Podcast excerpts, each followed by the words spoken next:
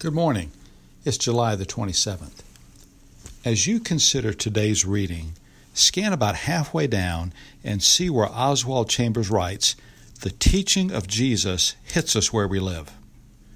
That doesn't sound like 18th century church speak to me. It sounds very contemporary, and it's very true. I love the way he restates Matthew chapter 5, verses 23 through 24. He writes, Don't say another word to me, but first go put that thing right. It's simple. God wants us to be in right relationship with Him and with other people, and He's not going to do it for us. He wants us to go do it ourselves. Today's passage finds Jesus teaching at the temple, and those who hear him are amazed because they know he has no formal education.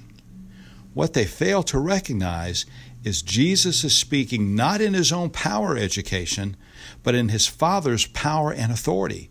He's been given the words to speak by his Father. Jesus follows verse 17 with a clear and pointed statement He who speaks for himself seeks his own glory, but he who is seeking the glory of the one who sent him, he is true.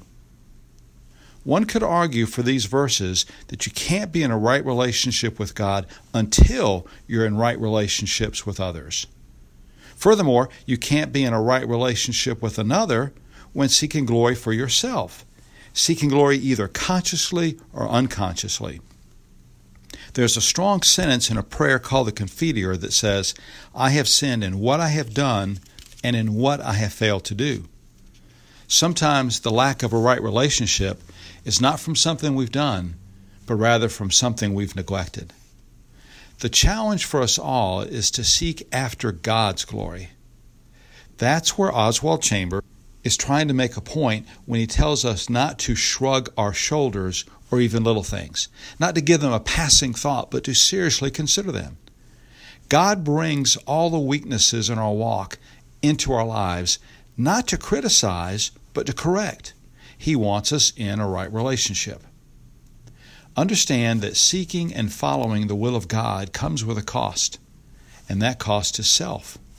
You can only seek glory in one place you seek it for yourself, or you seek it for God. Today's reading challenges us to allow God to open every area of our life and for us to look directly into it. It could be a small thing or it could be a heinous thing. It doesn't matter. God's grace and forgiveness covers all. But we have to have the courage to look at it through the eyes of which Jesus would look at it and deal with it.